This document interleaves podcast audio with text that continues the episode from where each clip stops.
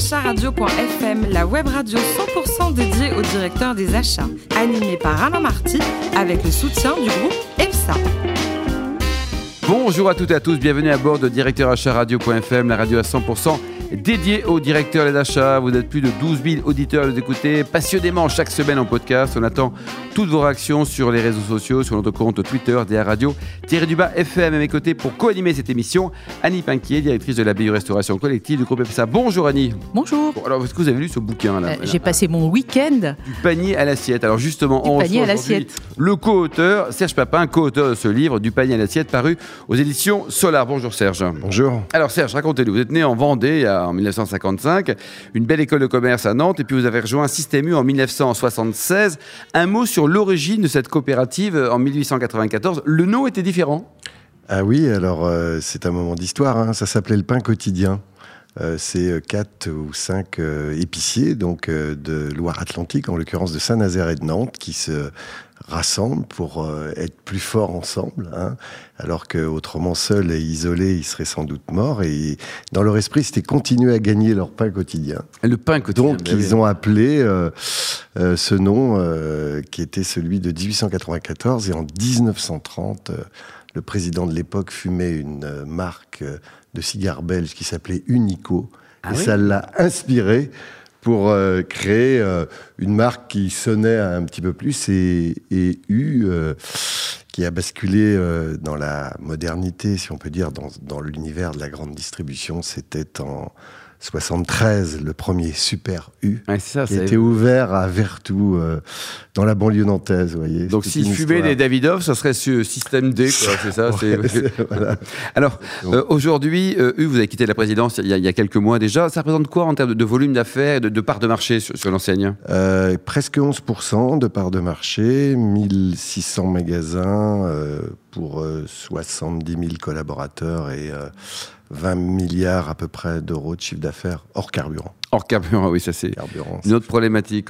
Alors maintenant, vous êtes un, homme libre, vous avez toujours été d'ailleurs un homme libre. Les relations entre les industriels et, les distributeurs, euh, c'est toujours euh, l'amour parfait, Serge?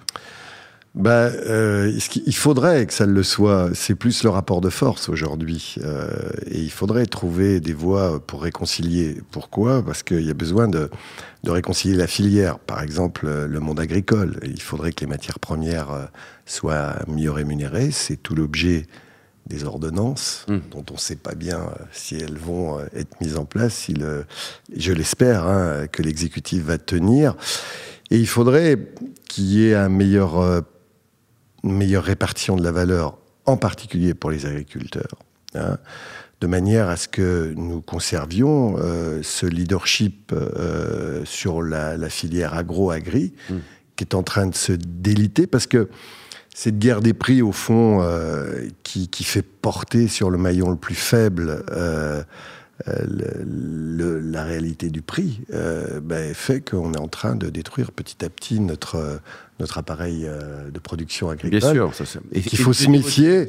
On est en train de... Parce que ce sera un mauvais calcul, parce que vouloir le prix à tout prix, euh, si demain, et ce sera ça l'enjeu, on est obligé d'importer nos matières premières agricoles, on va les payer plus cher et elles seront de moins bonne qualité. Hmm. Donc c'est tout cet enjeu de réconciliation qui est intéressant. C'est ce qu'on a d'ailleurs voulu essayer de, de, faire prendre conscience à, nos lecteurs dans, dans, ce livre. à l'assiette coécrit avec euh, Legas. Les, marques acheteurs, les marques distributeurs, ça continue, la progression continue, Serge.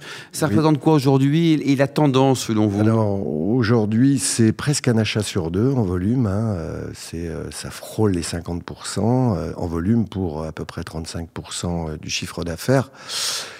Ça va encore continuer à progresser parce que justement, euh, pour euh, les distributeurs, leur marque, hmm. c'est la façon de se singulariser. C'est vrai. Dans un monde où euh, tous les produits des grandes marques vont être distribués par tout le monde, y compris Amazon, Alibaba et autres JD.com dans les temps qui viennent, eh bien, ça permettra à des marques d'enseigne aussi de, de véhiculer leurs valeurs au travers ces marques. Et je pense en, particulier à la marque U qui s'est engagée euh, pour euh, essayer euh, de faire en sorte que cette marque soit très respectueuse de la santé, de l'environnement, du prix payé aux paysans, de l'emploi. Donc tous ces valeurs-là seront portées par des enseignes qui auront envie de se singulariser. Puis c'est bien dans l'air du temps hein, d'être un acteur aussi euh, qui réconcilie la vie locale et, la santé, par exemple, c'est pas mal, je trouve. Annie, vous achetez des marques euh, distributeurs, marques acheteurs ou des marques, on va dire, en, dehors de l'univers? Moi, j'achète en dehors de l'univers des marques. Oui, c'est vrai, c'est un choix. Quoi, euh, Serge Papin, le, bio, ça se porte comment, ce marché? Ça présente quoi? Parce qu'on en parle beaucoup, on se dit, tiens, c'est plus cher, c'est moins cher. Vous en pensez quoi? Bah, euh, c'est plus cher un peu, hein. ça dépend de quel type de produit. Les grandes matières premières sont pas excessivement plus chères, euh, mais euh, c'est par rapport au conventionnel, c'est un peu plus cher.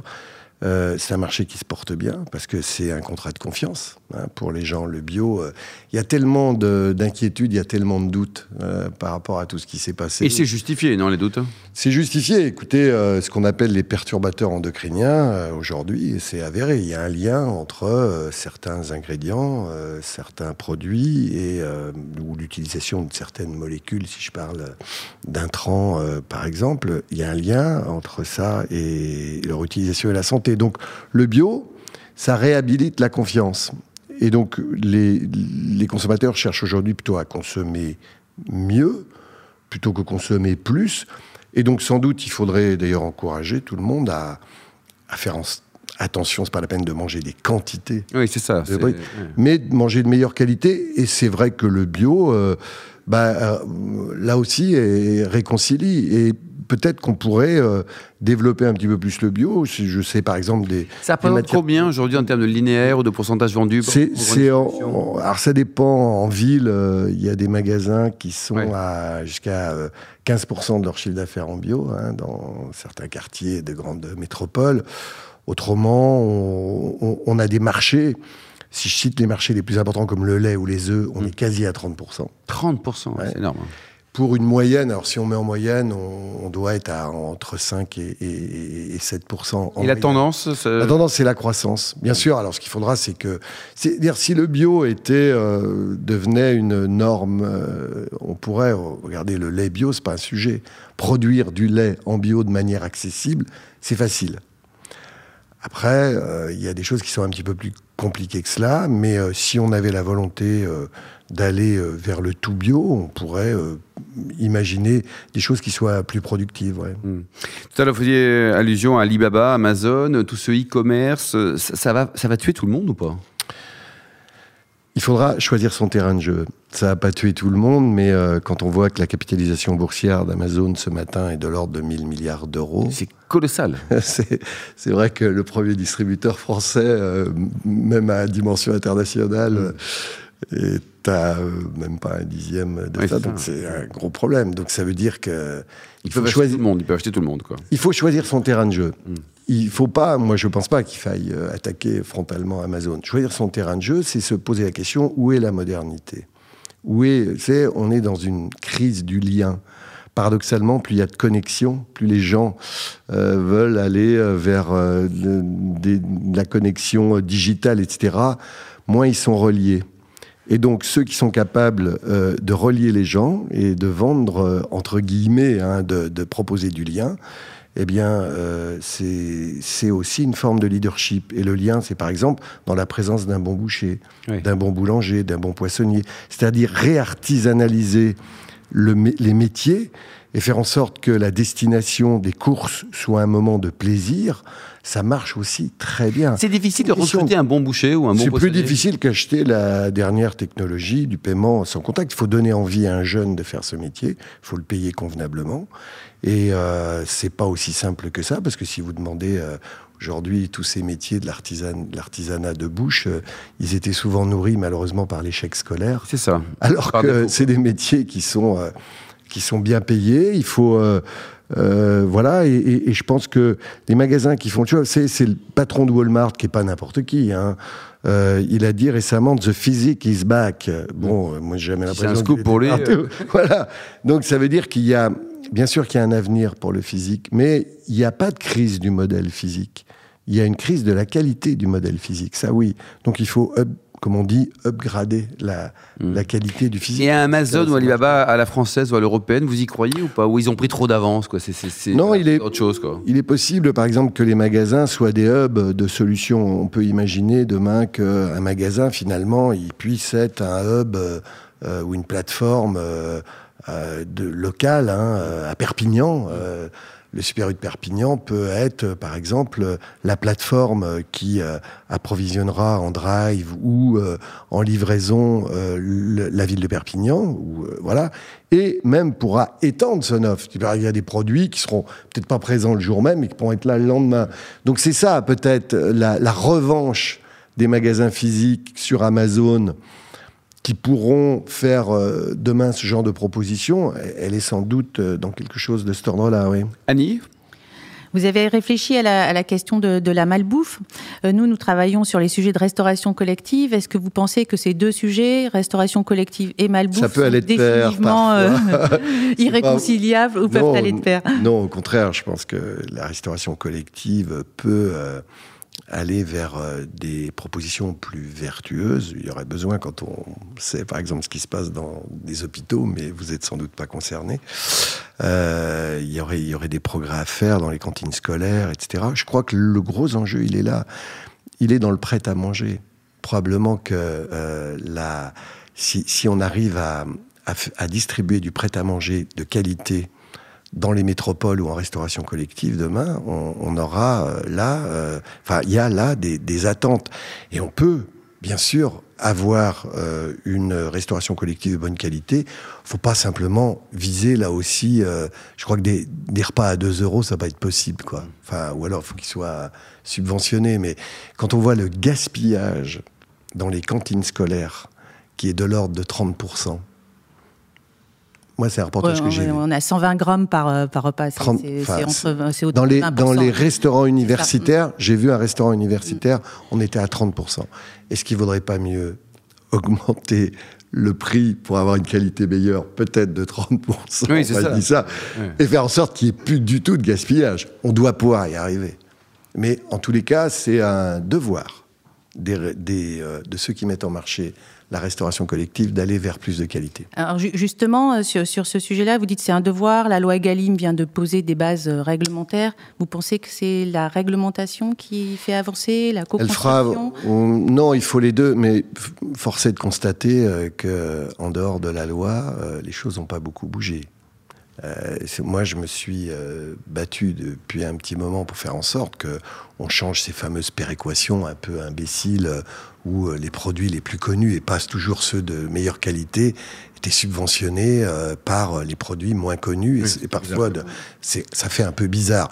Si la loi euh, ne change pas les choses, vous aurez toujours parce que la compétition se fait que sur le truc connu. Elle se fait sur la pâte à tartiner et pas sur les pommes. Donc c'est comme ça. Donc les pommes payent la pâte à tartiner. Cherchez le- l'erreur. Hein, c'est quand même incroyable. Donc euh, la loi, en tous les cas, est, est un arbitre. Ce qu'on pourrait faire, c'est ce qui a été, c'est le coup des, un peu l'idée des ordonnances, c'est de faire en sorte qu'il y ait des clauses de revoyure. Est-ce qu'on peut co-construire quelque chose et que ça soit une proposition avec euh, au moins euh, euh, une- expérience? Si ça marche, il n'y a pas besoin d'y revenir. Si ça marche pas, là, il faut que la loi passe. Il peut y avoir des choses comme ça qui sont un peu co-construites. Annie Pour rester sur ce sujet, mieux manger, est-ce que c'est un sujet de Ah bobo bah justement, Est-ce du panier à l'assiette, hein, ça, ne voilà. pas louper. Hein, oui. Est-ce que c'est un sujet qui est réservé euh, euh, aux bobos pour être cash? Comment comment on fait avancer ce sujet-là dans ce Certains contexte quartiers des grandes de, villes. de précarité Tout le monde a le de- droit. de, de fragilité Mm. Oui, mais tout le, monde- tout le monde doit mieux manger. Paradoxalement, c'est souvent dans les euh, situations les plus difficiles, dans les, euh, les, les ménages qui ont le moins de revenus.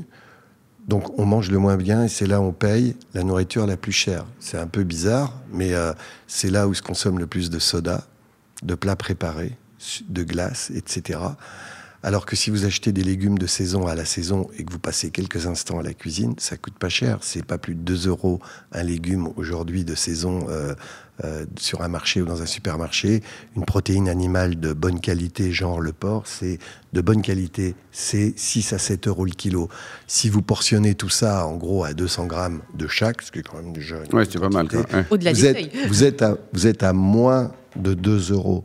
Donc, où, est le, côté, vous voyez, à la portion euh, Sauf qu'il euh, il y a un enjeu de diabète, il y a un enjeu de surcharge pondérale euh, et d'obésité en France, 50% de la population française quand même.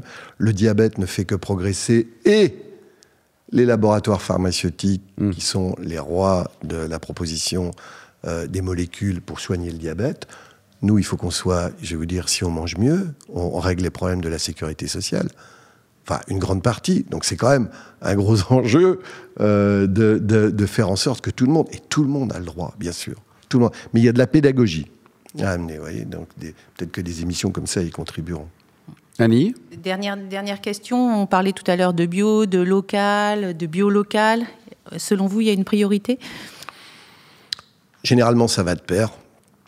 Mais euh, le, faut pas opposer, mais le local, c'est comme on peut. Il y a des, du local qui n'est pas nécessairement bio et qui est très bonne qualité. Hein. Il y a du, du, local de troisième voie qui est respectueux, qui n'utilise pas n'importe quel euh, intrant, etc.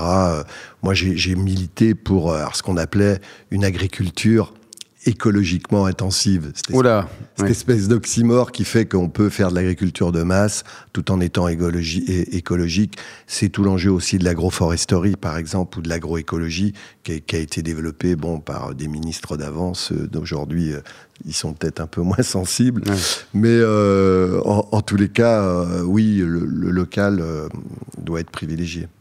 Serge Papin, ce, livre-là, Du panier à l'assiette, euh, coécrit avec euh, votre ami euh, Perico Légas, c'est quoi C'est un coup de gueule C'est quoi C'est un coup de sang Non, non. non d'abord, avec Perico, on n'est pas toujours d'accord, hein, parce qu'on s'est fréquenté sur les plateaux et on avait un peu appris à, à faire connaissance. Non, c'est partager une conscience c'est partager une conscience qu'il faut justement réconcilier l'alimentation, la santé, euh, l'environnement, euh, euh, les agriculteurs, etc. Et on a voulu ouvrir une voie nouvelle avec ce livre et faire réfléchir au fond, à pas manger comme des abrutis, euh, n'importe quoi, euh, parce que... Et en quantité, en et plus. en quantité, voilà, Et votre quotidien, Serge, c'est quoi? Vous allez entre deux émissions de radio, de télé, euh, vous travaillez dans quoi? Donc Vous avez quitté, donc maintenant, il y a, quasiment un an, c'est ça? Donc la présidence... au mois de mai. Au mois de mai, quelques mois, en tout cas. Bah, J'essaie de... Je suis dans une seconde vie, comme dit le philosophe François, euh, c'est François Julien qui dit euh, la première vie on la choisit pas, la seconde vie il faut s'ouvrir pour que ce soit elle qui vous choisisse et qui vous dise euh, ce qu'il faudrait faire. Et donc je l'ai écouté un peu, je, voilà, et je pense que dans cette seconde vie j'essaie de, transmettre, de faire partager, puis d'accompagner ceux qui le veulent. il y en a certains, accompagner à toutes ces transitions, hein, transitions climatiques, écologiques, énergétiques social, sociétal, au fond, on est confronté probablement, et on le voit avec aussi avec les Gilets jaunes, on pourrait dire une transition anthropologique, hein, parce que parce que elle concerne l'homme, elle concerne l'humain, elle concerne peut-être l'humanité. Donc ça vaut le coup euh, parfois d'essayer là aussi de réconcilier les choses. Et les jeunes pousses françaises, les startups, tout ça, quel regard vous portez sur le dynamisme? J'en côtoie, elles sont intéressantes. Hein. Euh, y a, je, je, pense que la France, on le sait pas, la France c'est un des pays le plus dynamique au niveau de ses startups. Un grand nombre d'entre elles réussissent et juste pour le clin d'œil, j'étais il y a quelques jours à Uzès, euh, où c'était euh, pour remettre les prix de l'innovation à la campagne. oh là là Donc euh, c'est des jeunes startups. Et est-ce qu'il y a beaucoup d'innovation Oui, là en l'occurrence, il y, avait cinq jeunes qui vont s'installer à la campagne et toutes les forces vives, toutes les parties prenantes du Gard s'étaient réunies, les politiques, les chefs d'entreprise, les citoyens, pour accompagner ces entreprises. Et on voit qu'au fond, il peut y avoir une dynamique locale qui se met Ah, en bien, place ça. quand tout le monde se met euh, voilà, sur un projet. Donc il ne faut pas désespérer euh, Oui, parce que les de la ruralité aussi. De diversification et de désertion plutôt des territoires, euh, ça vous perturbe. Hein, vous étiez à Eh, Romans il n'y a oui. pas très longtemps. euh, Oui. euh, il faut que le centre-ville, les villes peut-être plus modestes, il n'y a pas que Paris, Lyon, Marseille et Toulouse, même si on Oui, les aime. d'abord il faut, il faut aussi d'autres solidarités, parce que je vais vous faire une confidence, euh, si, vous êtes à- si vous habitez à Puteaux, euh, Hmm. tout ça parce qu'il y a l'argent de la défense, le maire de Puteaux aucun mérite, hein, il a les sièges de la défense, donc il a le PIB euh, le plus fort euh, du, du- du monde euh, peut-être ici. Et donc quand vous êtes à Puteaux, euh, les, les citoyens de Puteaux ont des jouets euh, pour leurs enfants à Noël gratuits, des chocolats à Pâques, des cartables à la rentrée. Vous pouvez aller vous baigner euh, sur l'île de Puteaux dans une piscine de 50 mètres découverte et chauffée. C'est quand même pas mal hein, en ce moment. Donc, tout ça, c'est gratos. Et pendant ce temps-là, donc à, à Romans, puisque je reprends, il y a, il doit y avoir 30% de chômage, il y a des, euh, friches industrielles, etc. Et pourquoi il n'y aurait pas de solidarité? Pourquoi les Hauts-de-Seine n'aideraient pas les Hauts-de-France? C'est une vraie question. C'est ça aussi, euh, faire euh, société. Ça passe aussi par des initiatives comme ça, parce que les élus des Hauts-de-Seine, je les entends pas beaucoup lever le doigt pour dire on va aider euh, euh, nos petits copains élus euh, qui ont pas les Spontanément, il n'y a pas beaucoup de spontanéité. quoi. Spontanément, Oui. voilà. Voilà. Merci beaucoup Serge Papin. Je rappelle ce livre hein, que le monde entier nous envie, s'arrache du panier à l'assiette. Paru aux éditions Solar. Merci également à vous Annie Pinquier du groupe EPSA. Tous les podcasts et actualités sont disponibles sur le compte Twitter et LinkedIn des radio-du-bas FM. On se retrouve vendredi prochain à 4h précise pour une nouvelle émission. Directeur acharadio.fm vous a été présenté par Alain Marty avec le soutien du groupe EPSA.